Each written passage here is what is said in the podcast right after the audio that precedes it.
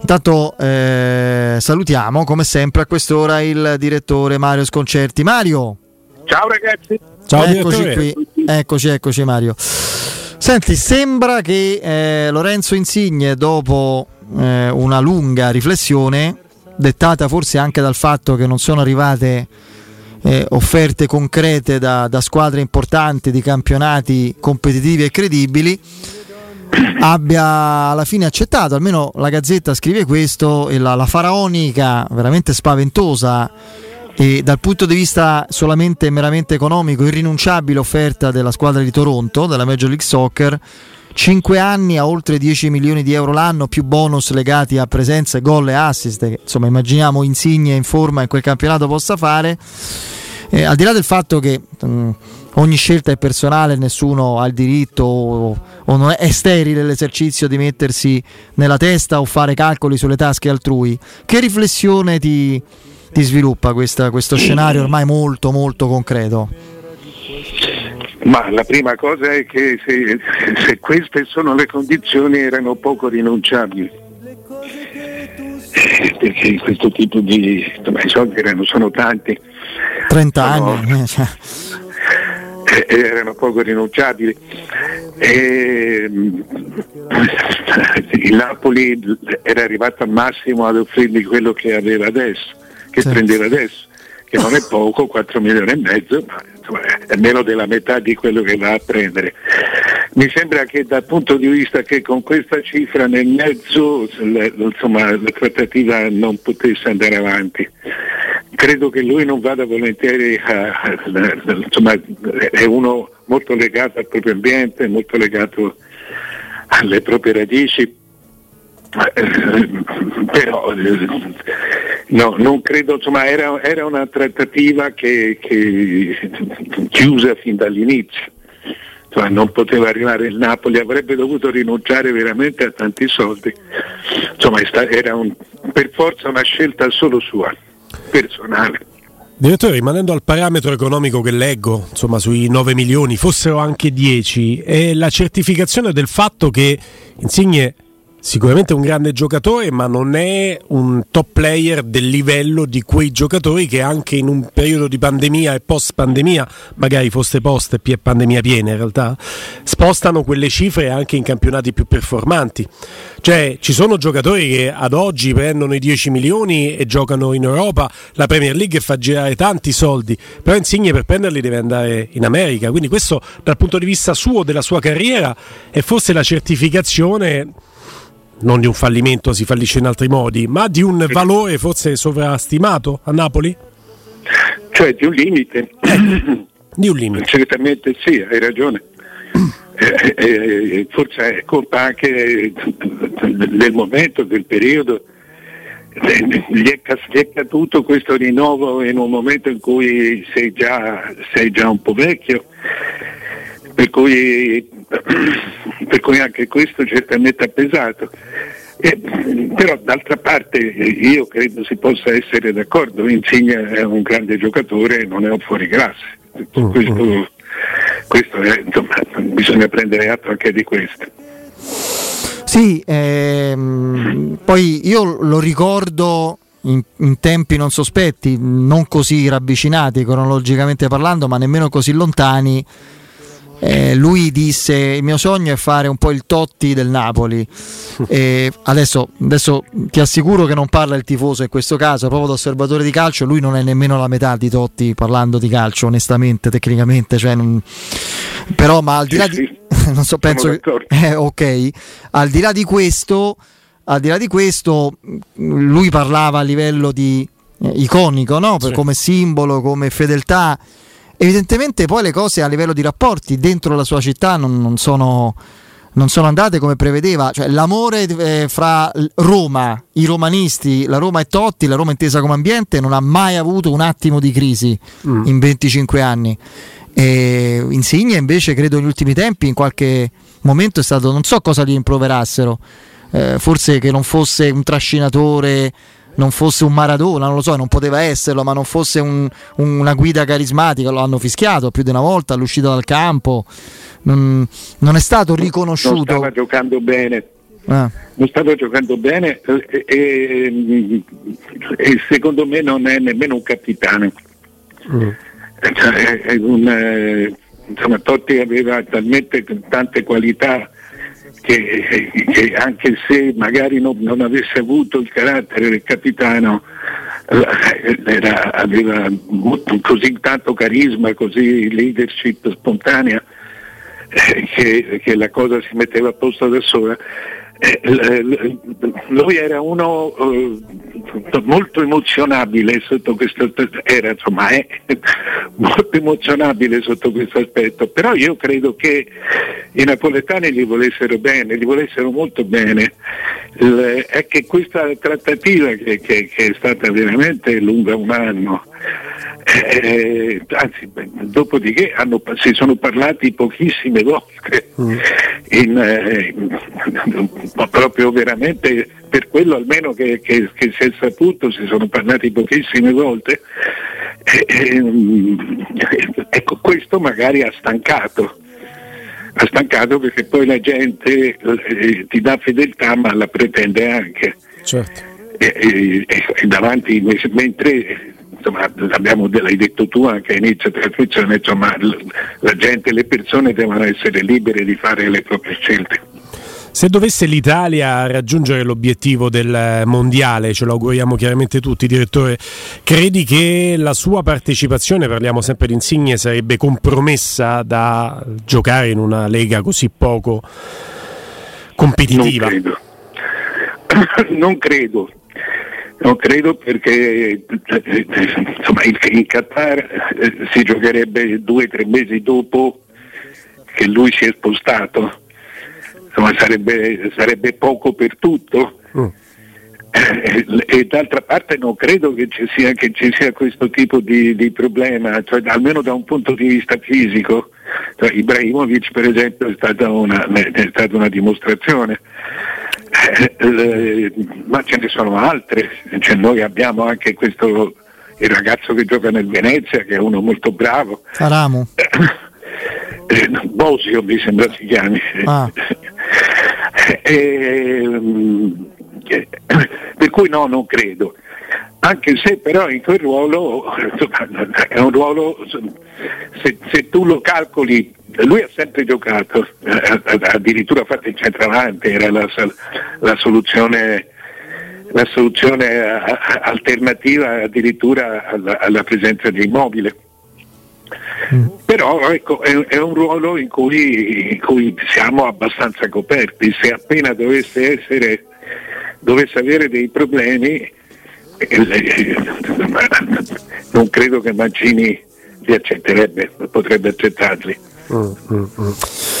Spostandoci sulla Roma, su un futuro prossimo, credo, poi quello immediato è la ripresa dell'attività, degli allenamenti e questo big match fra appunto la Roma e il Milan a San Siro, che fa il paio con Juventus-Napoli allo Stadium. Però immaginando scenari di mercato, e a proposito di giocatori in scadenza, ce n'è un altro non importante alla Roma come Insigne lo è per il Napoli, ma insomma ugualmente uno dei titolari indiscutibili, che è Mkhitaryan. Non c'è aria di, ma nemmeno di trattative per il rinnovo, intanto perché la Roma non credo voglia impostare il prolungamento per un giocatore che va 33 anni il prossimo anno, insomma, che quindi dovresti legarlo con una progettualità importante anche a livello economico per un giocatore che ormai là con gli anni. Poi lui stesso è uno che ha amato sempre cambiare aria frequentemente, già pensa al suo futuro da post calcio giocato, si parla di una sua attività al Krasnodar come direttore sportivo, ma immaginando di sostituire un giocatore così importante, perché al di là del rendimento attuale è uno dei problemi o delle tematiche estive sostituire Mkhitaryan. La Roma deve pensare a sostituire un giocatore offensivo, quello che è stato fino a un certo punto, oppure il giocatore arretrato, perché ormai è diventata una mezzala nel 3-5-2. Cioè la Roma numericamente davanti, anche con l'arretramento di Mkhitaryan, già sta bene. Secondo te deve prendere una mezzala o una seconda punta o esterno, sostituendo eventualmente Mkhitaryan? Ma da un punto di vista strettamente di ruolo ha più bisogno di centrocampisti, cioè, centrocampisti non ha, per cui è più, e sono d'accordo con te sul fatto che comunque tra Zaniolo e Pellegrini tu sei coperto in quel ruolo, per cui personalmente credo che andranno a cercare, forse questo è un tesoretto che si sposta su un giocatore complessivamente più importante, direi definitivo, il famoso giocatore così che completa la squadra. Penso, perché poi Mkhitaryan è un giocatore costoso per la Roma, sì, per cui non credo che vogliano fare, che vogliano risparmiare su questo, per cui penso di più che se contribuirà a dover costruire la squadra, io credo che sarà senz'altro per un ruolo di centrocampo. Direttore, uscendo un attimo da questo contesto, ti chiedo, la notizia del giorno chiaramente ci ha amareggiato, riportandoci a un lutto che avevamo vissuto recentemente con Diego Armando Maradona, anche Ugo se n'è andato oggi, e non so se hai avuto modo di conoscerlo. Lui era venuto a giocare in Italia, c'era stato anche questo suggestivo incontro ravvicinato con il fratello quando era in auge al Napoli, chiaramente non è mai arrivato su questi livelli, non so se acquistato dal Napoli e dato in prestito all'Ascoli. Al Napoli in gioco mai, ovviamente. Però Ascoli e Napoli si sono incrociati, ci sono anche i video su internet.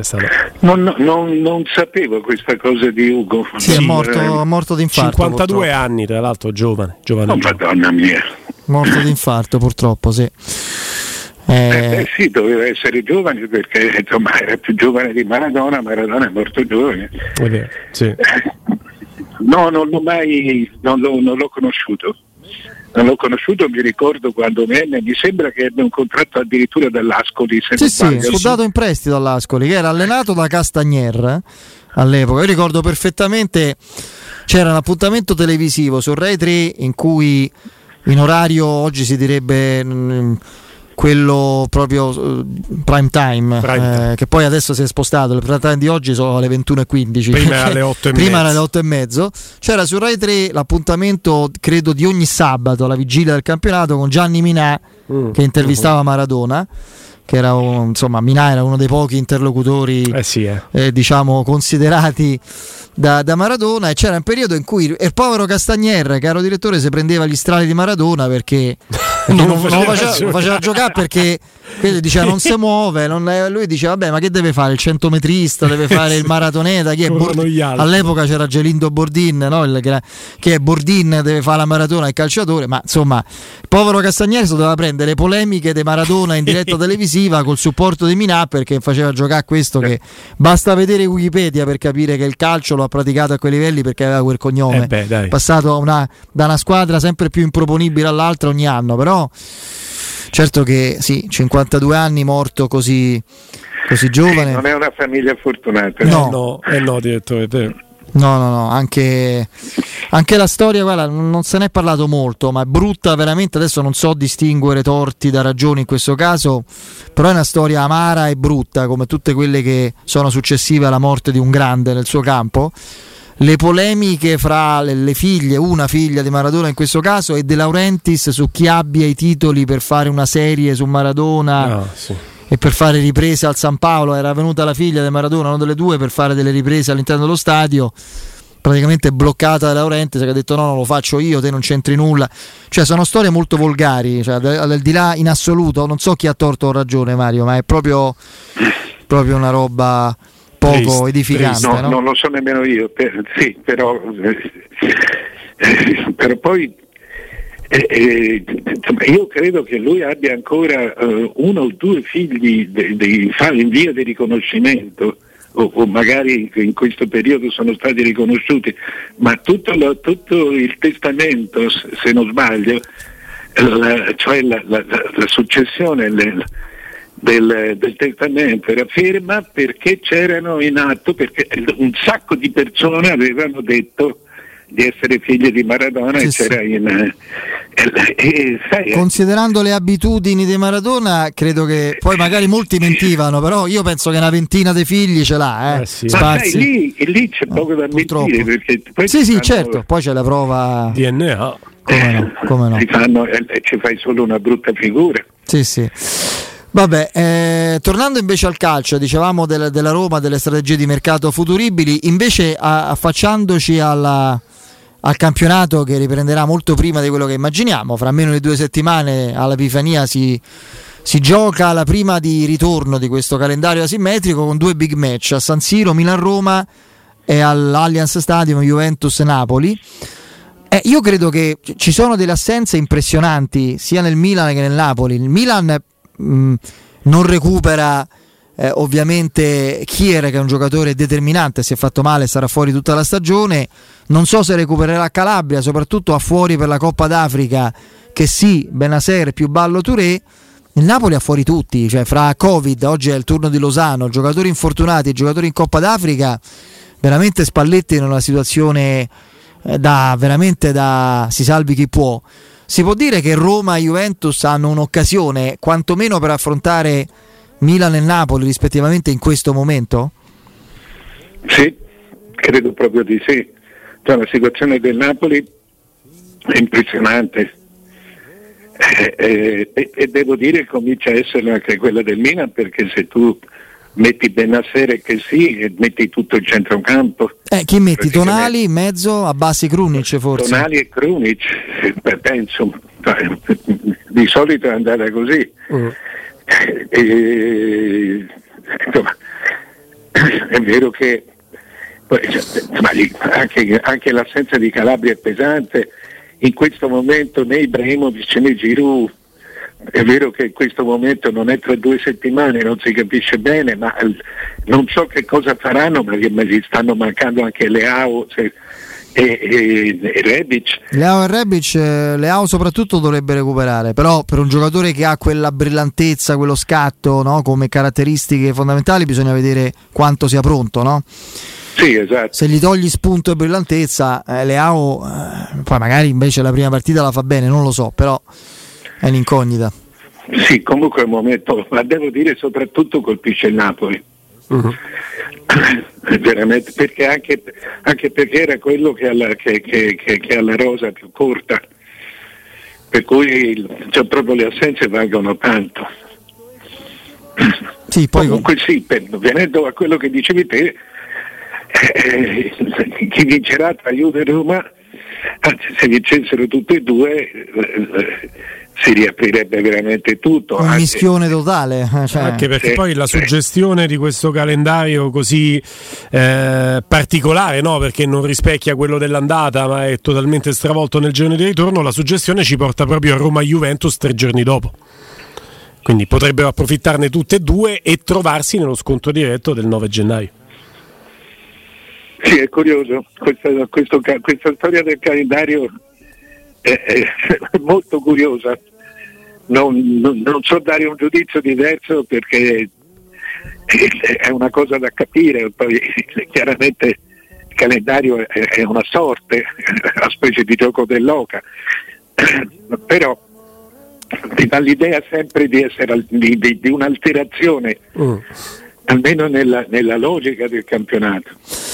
Sì, poi la Roma invece dovrebbe, anzi credo, perché il giocatore in questione è tornato anzitempo per allenarsi da solo a Trigoria e mettersi alla pari delle compagne, recupera Pellegrini che insomma anche in una Roma complessivamente in ripresa come punti nell'ultimo segmento del campionato è un'assenza che si è fatta sentire come, no?